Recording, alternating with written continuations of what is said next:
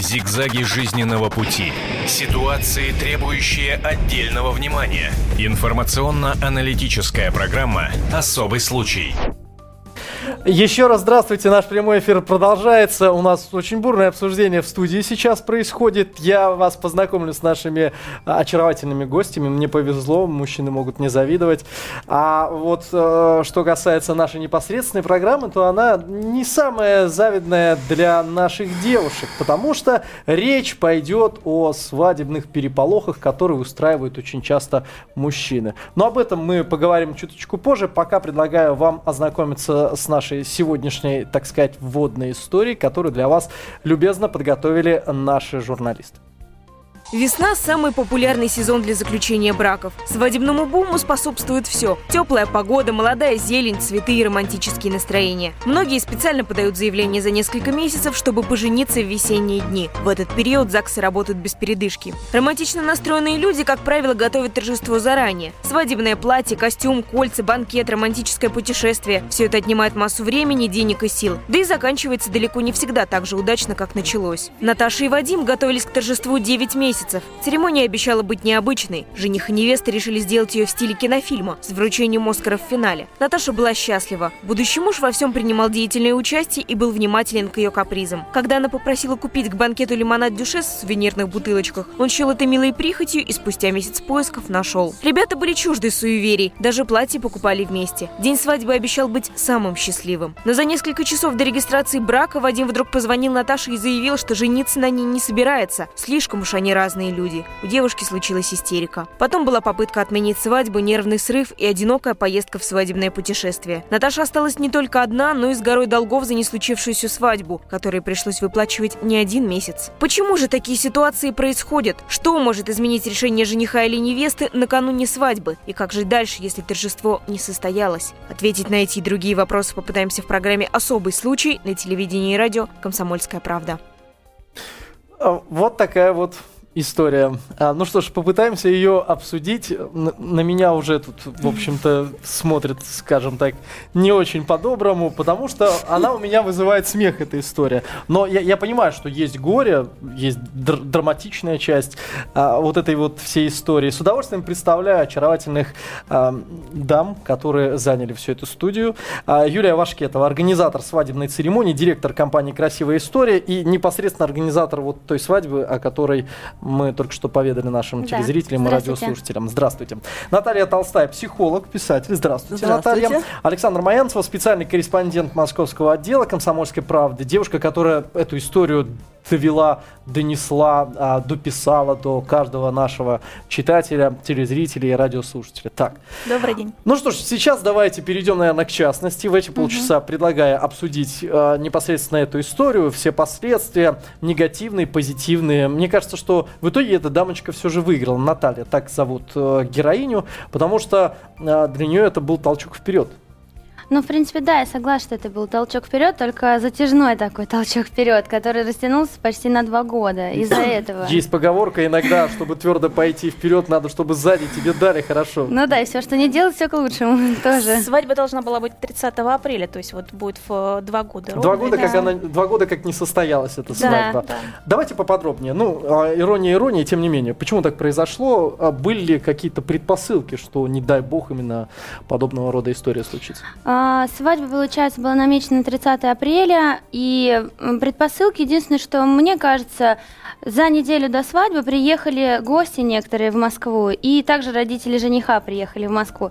До этого момента все было отлично, поэтому единственное, что я могу сказать с своей стороны, что мне кажется, что вот именно эти люди каким-то образом повлияли на нашего жениха, потому что больше ничего не изменилось. Погода та же. То есть вот так приехали помощники разрыва, в прямом смысле. Ну, 9 кажется, месяцев счастья. Да. И спрашивается, зачем приглашать этих людей на свадьбу после всего этого? Нет, но они все равно их же нельзя не пригласить, да. Мы же на каждую свадьбу приглашаем родных людей. Юля, а часто у вас свадьбы в последний день вот так вот разбивались? Нет, это единственная свадьба, которая разбивалась в последний день. Были свадьбы, которые за месяц, за 2 дня. Часто бывают 9 месяцев? Все готовятся долго. 9 месяцев уже родить ребеночка. Есть невесты, которые за 1,5 года, за год начинают готовиться. Это нормально, как вы думаете? Ну, нисколько это нормально, просто почему-то, когда все начинают готовиться к свадьбе, девушки, у всех начинается истерика, ну, мандраж. И они вот, у них еще, я всегда говорю, у вас еще полгода до свадьбы, ну что вы переживаете? И нет, они все равно прям переживают, звонят каждый день, а вот это. Это, конечно, вообще. Я говорю, нет смысла переживать. То есть у вас такие бывают с диагнозом невесты? Да. Хронические невесты. Все про бантики, а про отношения не думают. Может быть, проще в Лас-Вегасе на пьяную голову. Эх, давай. Да, больше не про отношения думают. Больше думают, а какой цвет выбрать для цветочков, а как цветочки должны быть поставлены, а как это, как то. Как это все трогательно. А вы в курсе, вот, допустим, как эта пара отмечала Новый год? Они же в любом случае появляются как-то перманентно у вас. У них все было хорошо. Я действительно, то есть мы ездили на встречу вместе, в ресторан ездили и готовились. И вот эта история про бутылочки Дюшес, она реальная. И поэтому мне было очень странно, девушки, когда скажите, он звонил. У вас честно возникает вопрос, как он потом решил, что зачем мне она нужна? Ну, 9 месяцев морочила парню голову. Так жили еще до этого сколько? Вот, все, хватит. Он понял одним прекрасным вечером, когда мама приехала в гости. Он понял, что не моя эта судьба. Наверное, мама просто была не в курсе всех ленточек, бантиков и бутылочек Дюшес. Мама, когда узнала, удивилась, наверное, указала ослепленному любовью. Стоит учитывать, что молодой человек хоть и русский по национальности, но он вырос в Пятигорске. А там уважение к слову старших все-таки воспитывает с младенчества. Да. И, скорее всего, вот, мы когда с девушками обсуждали эту историю, что, наверное, да, мама сказала или папа брови свел, и, соответственно, парень не смог пойти против родительской воли. А почему он раньше не обсудил это? Потому что он не было родителей раньше. Вот мама приехала, все. Но я так понял, что Наташа, она рассказывала, что до этого общалась с мамой. Наташа это вот несостоявшаяся невеста. Да, общались. Ну так, понимаете, когда мы живем отдельно от родителей достаточно далеко, мы в радость их видеть 1-2 дня в год, и отлично просто. И дома, что свекрови, мы же стоим на цыпочках, мы же правильно себя ведем, мы же не даем реакции ту, которую вот в этой трясучке перед свадебной она и могла явить запросто. Да, она приехала за неделю, увидела всю эту ситуацию, и сыночка под крылышко сразу, и все. 8 800 200 ровно 9702. Предлагаю нашим телезрительницам прежде всего высказываться на нашу вот эту свадебную тему.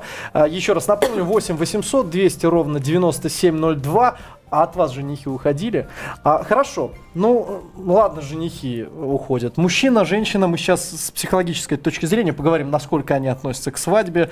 Ну, понятное дело, что мужчина может только снисходительно улыбаться и говорить, ну ладно, дорогая, ну давай. Пойду тебе навстречу. Хорошо, купим мы этот Дюшес. Наташа, а вопрос как психологу. Какой оптимальный срок на подготовку свадьбы, чтобы мужчина не устал от этой суеты? 9 месяцев – это перебор, 1,5 года – это диагноз. Я думаю, что предостаточно стратегии девушки двухмесячной, а мужчину нужно подключать уже тогда, когда нужно это все материально воплощать в жизнь.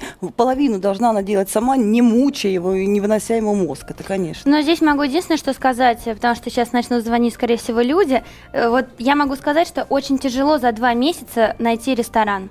Ну это ж ваша забота. Это проблема. Это вы ищите ресторан. Ну то есть даже невесты, которые вот готовятся сами, да, из-за чего начинается такая долгая подготовка, потому что очень тяжело найти ресторан, забронировать его, ведущего, фотографа, вот из-за этого. Нужно не фиксировать до такой степени на этой свадьбе такое внимание. Потому что получается, принц и Золушка поженились, сказочки конец. Это то же самое, как мамочка родила и 15 лет потом рассказывают про роды. Все уже вскрываются абсолютно. Но это вот здесь очень жалко. Очень жалко, что когда вот так долго готовятся, в сам свадебный день, я столько раз это видела, они уже перегорают. У них вот такое состояние, хоть бы прошло побыстрее. Когда особенно сами готовятся, без организатора, без всего.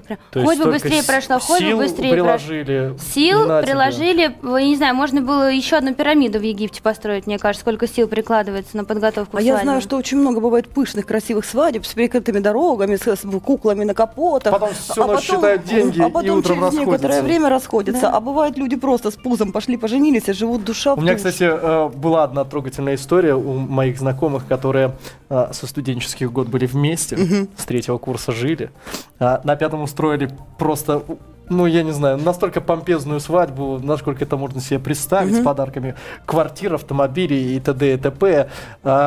Что было дальше? Дальше эта очаровательная пара 3 месяца жила как кошка с собакой. Еще полгода делили вплоть до последнего болтика, запонки. Вот такая вот трогательность. А хорошо, мужчина ушел. А женщины часто уходят, девушки? Нет. Часто. Но... У меня они сидят на приеме. Вот те, которые я боюсь выйти замуж. Сейчас мы у тех, кто реально срывает свадьбу. Но мы же просто, с другой стороны, мы же агентство, поэтому у нас девушки приходят, которые уже точно знают, что они хотят выйти замуж. А даже если они хотят, то уже уплочено, поэтому не очень хочется уходить. Не уходят, нет. Бывает такое, что жених как бы думает, такое часто бывает, жених думает, и вроде свадьба отменяет, а потом она забеременеет, и уже не отменить ничего. Такое бывает, часто бывает.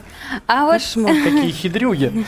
Да, Наталья, из вашей практики что? Свадьбы по залету, по статистике, где-то 60% более или менее удачными являются. По залету? По залету, нормально. То есть лишь бы это было не 17 лет, да, вот первая любовь, она, конечно, очень редко, когда заканчивается таким триумфальным до гробовой доски. Не все девушки это понимают, к сожалению. До гробовой доски, да. И сама мотивация мужчин жениться абсолютно разная, ребят. То есть они в 17 лет хотят уйти из дома, сами жить, и чтобы дождалась из армии. В 20 они хотят вот Дебору из фильма «Однажды в Америке». В 30 они уже хотят всех, кроме Деборы. Вот. В 40 у них опять очередной порыв такой, они или влюбились, или нужно поменять все, у него кризис, а куда я идти, где, но в любом случае хочу новой жизни. А вот, наверное, после 45, если мужчина женится, это только по любви, и если он встретил женщину вот по подробностям, до каждой ниточки, которая ему совпадает, тогда, особенно если она ему родит ребенка, вообще я понял, когда-нибудь и я встречу свою любовь, когда мне исполнится 45.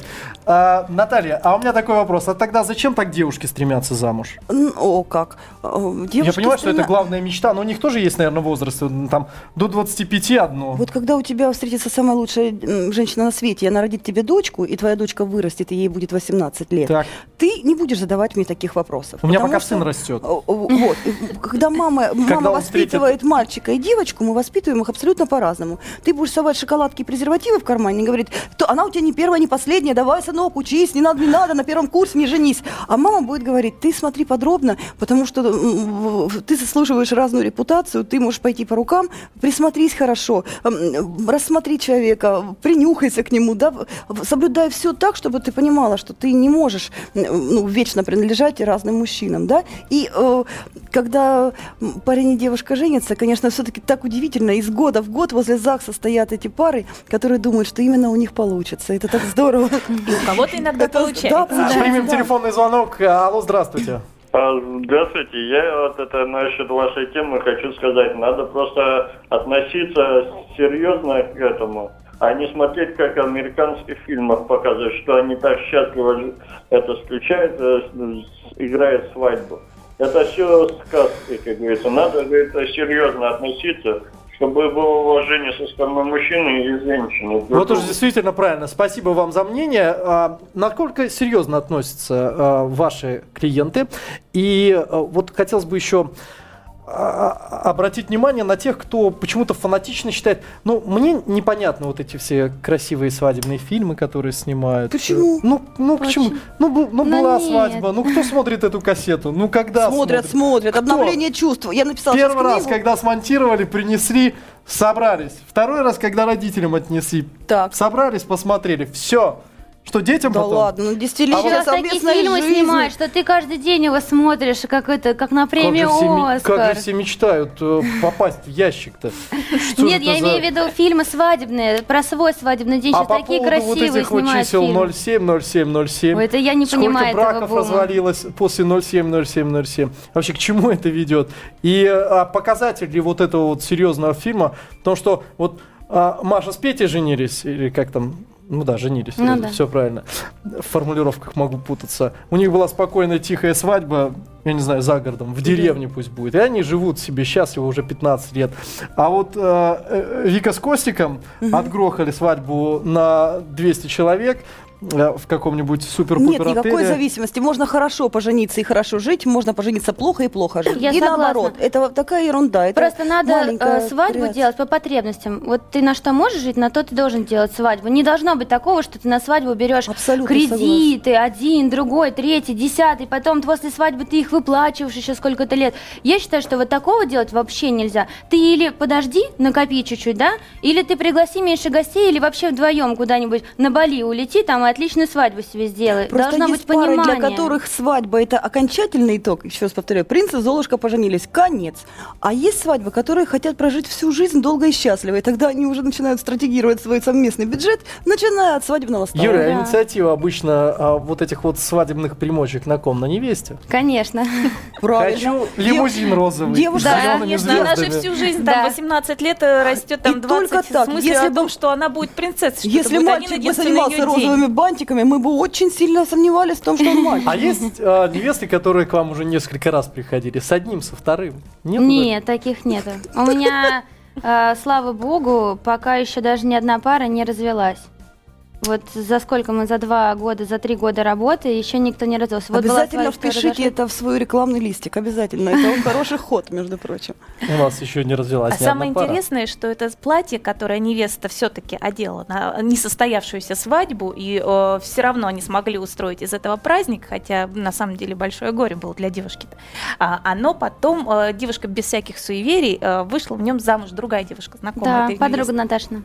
И чё? И живут хорошо, нормально? У них все. Да. Это стало просто быть, платье. А то, что суеверие вот я как психотерапевт могу вам сказать, что вы устроили эпир во время чумы и дополнительные, довольно большие переживания дополнительные, вы тоже то там повальсировали у нее на макушке, это однозначно. От того, что вам было жалко потраченных денег, и гости все съехались, и никто не хотел никуда разъезжать, гости, я так понял, все жуткие эгоисты. Там. Мальчик бросил невесту утром, и вы еще ее юзали до поздней ночи. А что ж не могли вам подыскать в экстренном порядке? Смотри, я сейчас объясню. Здесь была сложность в том, что он сказал, что не вернется, ну, не приедет на свадьбу, получается, и просил на следующий день забрать ее вещи. То нам ее даже везти некуда было. Вот в чем вопрос.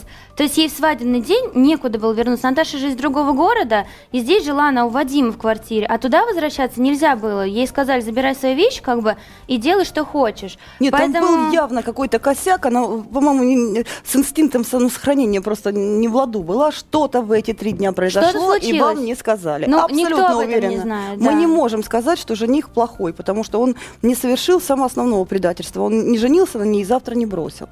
Понимаешь, он не заморал ей печатью цвета неба паспорт, потому что не захотел. Но она уже до этого замужем была, я считал. Да. Ну то есть, понятно. Так, ну, психологический портрет. Тогда не имеет значения, морали паспорт или нет. Кого психологический портрет? Запросто может быть. Муж может не быть плохим человеком, невеста не может быть плохим человеком. Просто в данной ситуации двое подошедшие к вот этой последней черты, вот последний шаг, он длиннее жизни, понимаешь? Это ночь перед свадьбой. Хочу ли я стариться с этой женщиной, чтобы она выбирала цвет ленточки? Наталья, прерву вас на несколько мгновений, потому что нам сейчас небольшой перерыв необходимо устроить для того, чтобы перевести дух, разумеется. Я напомню, что Юлия Вашкетова, организатор свадебных церемоний, директор компании «Красивая история» в нашей студии. Наталья Толстая, психолог, писатель. Александра Маянцева, специальный корреспондент московского отдела. И ваши звонки мы с удовольствием примем в следующие полчаса. Об этом нельзя не говорить. Особый случай. Мы возвращаемся в студию, как вы понимаете, не стихает просто. Ни на секунду не умолкают мои очаровательные соведущие этого эфира. С удовольствием еще раз напомню, что в нашей студии Юлия Вашкетова, организатор свадебной церемонии, директор компании «Красивая история». Здравствуйте, Юлия. Здравствуйте. Наталья Толстая, психолог, писатель. Сейчас она даст несколько советов, что делать, если жених от вас ушел накануне свадьбы или невеста убежала. Придумаем что-нибудь, да. Александра Маянцева, специальный корреспондент московского отдела «Комсомольской правды». Меня зовут Арташес Антонян. Ну что ж, продолжим интересоваться. Итак, за эфиром мы пытались ответить на вопрос, а что надо было делать? Мы напомним в 2 словах историю. Девушка с парнем долго планировали свадьбу. Накануне свадьбы, буквально за пару часов до того, как поставить подписи, они щебетали, отправляли друг другу смс-ки. И вот буквально за пару часов... Что-то ты не понял. 9 месяцев конкретно девушка занималась свадебным процессом. В последний день за 2 часа они уже не ворковали, судя по всему. Просто девушка в день свадьбы узнала о том, что молодой человек на нее не придет. гости приехали, девушка в отеле, у нее один спортивный костюм и свадебное платье, переодеться ей не во что, и она оказывается в плену веселящихся близких, веселящихся близких, которые отмечали ее не свадьбу до глубокой ночи. Девушка ездила фотографироваться в свадебном платье, девушка поехала в свадебное путешествие с пустым креслом в самолете и сидела всю свою свадьбу с пустым местом. Я считаю, что это энергетически полное преступление над самой собой. Надо было подниматься, переодеваться в спортивный костюм, пересесть к своим родителям в спортивном костюме и с ними отметить по русскому обычаю какой-нибудь другой праздничек, но не свадьбу. Так, а мы отмечали день рождения. Мы объединили все столы, сидела она, рядом с ней папа сидел, с другой стороны ее подружка сидела, и гости все сидели, как будто это был день рождения. Зачем вы там ее фото папы за несколько дней был день рождения еще, юбилей. Да. А фото она, кстати, оторвала. То есть гости думали, что у нее приступ истерики, а она вот этот шлейф просто одним движением оторвала свадебный, он был на липучках. А все думали, что сейчас она начнет его крушить, кромсать, резать на клочки. Вот. Но она сделала из свадебного платья коктейльное платье. Угу. Ну, получилась такая история, да. А потом девочки поехали кататься по Москве, бросались лепестками. Ну, был такой у них уже какой-то девичий, наверное, да. Пошел, да. Я вот хочу еще раз подключить к нашей свадебной беседе слушателей, зрителей 8-800-200-97-02. Может быть, у вас есть какая-то история. Вот действительно, мы говорим о том, что несерьезно кто-то отнесся к этой свадьбе, и что в эти 3 дня что-то случилось, да? Наверняка. Мы просто не знаем всех подробностей. Мне кажется, такой сволочью парень быть не может. Все-таки там есть какие-то подводные камни, которые нам не рассказали. Я знаю другую сволочь. У них была свадьба. Мужчина, да, сволочь. У них была, значит, свадьба. Они гуляли, веселили, все нормально, как надо. Даже брачная ночь была. Правда, всю эту брачную ночь он усиленно считал деньги. Честно, вот сволочь, но честная сволочь. Взял половину и сказал: это мне, это тебе, спасибо, я пошел. То есть после первой брачной ночи ему что-то не понравилось или как? Нет, до процессов не дошло. А кто свадьбу оплачивал? Да я уже не знаю, какая разница, кто оплачивал. Не, просто если оплачивали, он по-моему, что, заработать на ней хотел? По-моему, наверное, он присмотрелся, она умылась, фату сняла, горгона, это знаешь, он упал на чес на бок, он посмотрел, скажет, вот эта половина суммы меня устроит больше. Так тоже бывает. Приз или деньги? Невеста с утра, я тебе скажу, это не самое прекрасное зрелище. Хорошо, а что делать, какие могут быть советы для тех людей, кто, к сожалению, оказался в такой ситуации? Да ладно, мы сейчас, наверное, советы не только тем, кто решил пожениться. Не оказаться в такой ситуации, вы понимаете или нет? Нужно ставить индикационный срок. Хотя бы месяц, последние 2 недели, когда ты еще можешь удрать. Это нормально обсуждать. Если кто-то против, скажите это сейчас. Ты можешь развернуться на пятках и уйти, если ты боишься. Расскажи мне о своих страхах. Мне о своих страхах, что тебя беспокоит, чем я могу тебе помочь. Давай я тебе расскажу, о чем я думаю. Да? И уйти на свадьбе, мне кажется, это лучше, чем жениться и бросить с маленьким ребенком, бросить больную. Предательство дальше. Жениться и не помогать, не содержать, не участвовать в движении другого человека, не учить. Жениться и посадить дома на цепи. Жениться, безответственно относится в таком случае как мальчики, так и девочки, как мужчины, так и женщины. Девушки... Кто более ответственны в браке? Девушки более ответственны. То есть, если мы уже выходим... до брака они более ответственно выбирают все, что надо. И во время брака они тоже более ответственны. Да, женщина строит отношения, мужчина строит мир. Именно поэтому мы так хотим за вас замуж. Для того, чтобы первое у нас было, что поделить памятник отношениям, чтобы в любом случае был. И чтобы, если ты совершишь самое большое предательство в жизни, возьмешь и умрешь, чтобы у меня было все-таки на что учить и кормить моего малыша. Вы знаете, сейчас еще об одном аспекте поговорим. У нас на связи экстрасенс Дарья Миронова. Дарья, здравствуйте. Здравствуйте. Здравствуйте. Привет, Даш, привет, дорогая. Скажите нам, пожалуйста, мы тут говорим о свадьбах, о несостоявшихся свадьбах, и хотелось бы поговорить о свадебных приметах. Их так много, они такие многочисленные, что просто, я даже не знаю, может быть, Юля, организатор свадеб, даже, может быть, не все знает. Нет. Но, тем не менее, насколько надо доверять этим свадебным приметам, что дождь пошел, это значит деньгам. Это хорошо. Снег пошел, так большим деньгам. Поскользнулась, сломала каблук, все, точно, будет тебе счастье. Или что-то наоборот. А на самом деле к любым приметам нужно относиться с уважением, но без фанатизма, чтобы ваши приметы не помешали радости любви и благополучия, и семейного счастья. Настоящая примета настоящего счастья – это любовь. И если люди действительно по-настоящему любят друг друга, и отношения имеют внутреннее благословение свойства, никакие приметы здесь никак не повлияют. А вот то, что касается вот майских примет, нельзя в мае жениться, выходить замуж, май всю жизнь, вот с этой приметой, пожалуй, я соглашусь. Май месяц – это пятый месяц, и пятерка в кабале всегда значит риск. То есть я бы здесь не рекомендовала жениться, выходить замуж в пост, и, конечно, непосредственно... Даша, вот да, я действительно знаю, что вы очень дружите с цифрами, а скажите, мы уже обсуждали вот эти свадьбы в круглые даты, там 07-07-07, 11-11-11. Там, я не знаю, 13-13-13. 13-13. Нет, 11-12-13. 12-12-12. Ну, да. вот такие вот свадьбы. Они к чему-то хорошему могут привести? Это спорные свадьбы. И если тут надо смотреть сочетание вашего гороскопа, да, то есть когда вы родились, в какой год вы родились, и удачно ли вам выходить замуж или жениться в 12-го, 13-го, 12-го, 12-е, там, 21-е, 12-е, 12-е. Да? То есть двойка – это всегда хорошая цифра. Она означает янь, да, гармонию, эквилибриум, как мы называем, равновесие женской и мужской энергии. Единица – это сильные амбиции, это ярко выраженное эго, а ноль – это зло, это пустота. Двойка, единица и ноль – сочетание не всегда полученное для брака.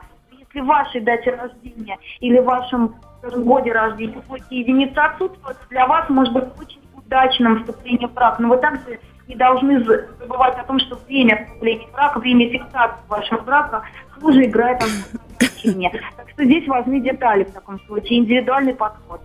Дарья, ну и напоследок скажите, какие хорошие есть приметы? Ну так, 2-3, навскидку. Проверенные. Проверенные, да. А какие приметы, ну, не айс, что называется? Знаете, по-моему, и таких вот однозначных примет плохих или хороших я бы не стала говорить, что их не существует как таковых. Если даже черная кошка вам дорогу перебежит, а вы вот сели в машину, поехать на свадьбу, это не означает, что вам надо разворачиваться и переносить дату свадьбы, правда же? Но если снег или дождь пошел, ваше финансовое благополучие во многом зависит от вас самих, но я считаю, что самый верный нет, это настоящая любовь. Поэтому я отношусь к этому без фанатизма и, конечно, желаю всем, кто хочет выйти замуж или жениться, но кто одинок во время свадебной церемонии, когда невеста будет бросать букет, надо, чтобы невеста, желая счастья, бросала именно с левой руки от сердца и никогда не оглядывалась. А вот по поводу примет именно свадебного букета, я все-таки считаю наиболее яркими, интересными и благополучными цветами в сочетании. Это белый, красный, иногда розовый оттенки, но ни в коем случае не синие, не желтые в свадебных букетах. А еще когда, если вы хотите денег, чтобы вас было больше, чтобы зелени побольше было в свадебном букете.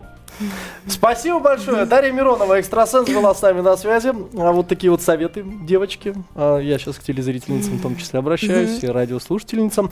Ну что же, все же поговорили мы о хороших приметах. Понятно, лучшая примета – это любовь. Ну, безусловно, конечно. Но тем не менее, Наталья, вот как раз-таки вам вопрос. А как выводить человека из состояния, в котором оказалась Наталья? Вот какой-то интересный. Это наш как раз хлеб. И если бы вместо того, чтобы вальсировать у нее лечиться на душе, ее отправили бы в эту секунду, еще бы потратили там немного денег и отправили ее в клинику или к специалисту, то совершили бы что-то полезное для нее. В любом случае, в эту секунду нужен чужой человек. Ни мама, ни подружка. Кто-то со стороны, тот, у кого есть репутация. И очень много методик, которыми мы реально могли бы ее просто не запустить в то состояние, в которое она вошла, вот впадая в депрессию на 2 года. Но мы просто бы убрали доминанту, эту вымели веником. Она должна больше двигаться, я не знаю. Нет. Это мы сейчас говорим о душе. Это хирург отрезал ногу и видно. А когда работает психотерапевт, работу видно немножечко по-другому. Просто у человека потух глаз на 2 года. И она лежит поперек кровати, да, она пьет таблеточки успокоительные, она пьет алкоголь, она не хочет, знаешь, как в том фильме, то ли воля, то ли неволя. Вот тогда должен прийти человек со стороны, который скажет: справимся, прорвемся, все будет нормально, все будет хорошо. хорошо, будешь ты еще счастливой. И вот это как невротическая галлюцинация. Вот навесили какую-то ей примету, да, вот она черная кошка перебежала, она уходит, гоняет, все, у нее плохое настроение, она уже портит настроение мужу, у нее уже все, расчески летят у парикмахеров, правильно? Пошло в минус информацию. Или наоборот, русские люди придумали, пуговицу покрутила, сказала, все у нас будет хорошо, сегодняшний день, все наоборот, как во снах. Проехали по этой улице, тяпнули шампанского и поехали дальше. Все, не впустили минус, пошел плюс. Вот как выводить. Невест нам, наверное, Юля много расскажет, насколько они нервные. Вот действительно, вот сказали про расчески, которые летят. Моются по 3 раза, умываются, голову перемывают по 4 раза. Нет, голову... Здесь сейчас же у нас все пользуются услугами стилистов, вот, поэтому, как стилист сказал... У меня чемпион Европы расчесывал одну невесту, 3-ды перемывали. Ну да, нет, как стилист сказал, так и будет. Поэтому здесь невеста, вот она выполняет строго перед свадьбой за неделю все рекомендации фотографа, стилиста, видеооператора.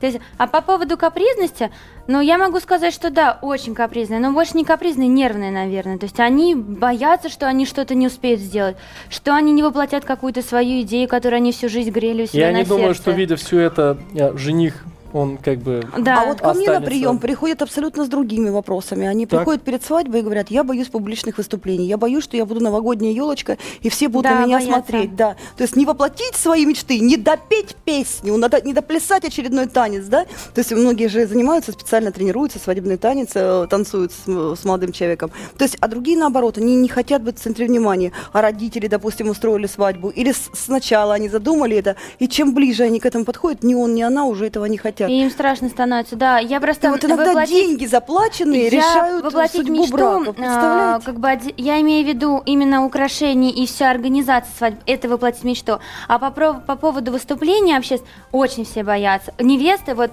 они приезжают в ресторан с женихом и уже бегут в коридор, и пока слушайте, вот им на танец их не учат, они стоят и репетируют.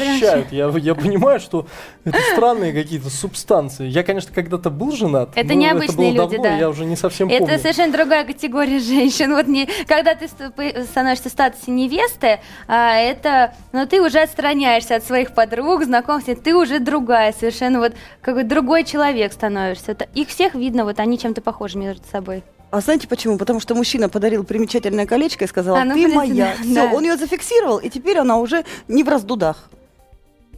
Раньше платочек завязывали. Да, раньше платочек тоже завязывали, но мы не согласимся сейчас на платочек. Вот мы говорили о том, что...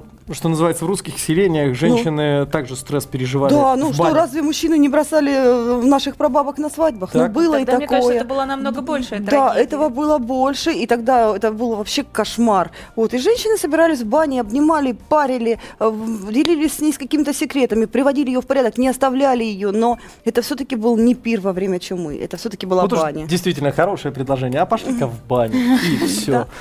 Ну что ж, такая тема у нас получилась. Подробнее вы материал этот можете видеть на страницах «Комсомольской правды». Разумеется, очень плотно он обсуждается уже сейчас на страницах нашего портала kp.ru. Там же вы можете оставить свое мнение. Дамы, огромное вам спасибо за этот замечательный час. Ну, я не знаю, могу честно признаться, что у меня дома живет черная кошка. Она постоянно мне переходит дорогу. Но все как-то нормально. Как-то справляюсь. И вот таких вот невест я в своей жизни, слава богу, не видел. Ну, лучше, чтобы их и не было. Чтобы все у всех было хорошо. Это чтобы у вас их лучше не было, Юля. Ну, вообще. Спасибо, Юля, спасибо, Наталья, спасибо, Александра. Оставайтесь вместе с нами. Увидимся уже в следующем часе. Зигзаги жизненного пути.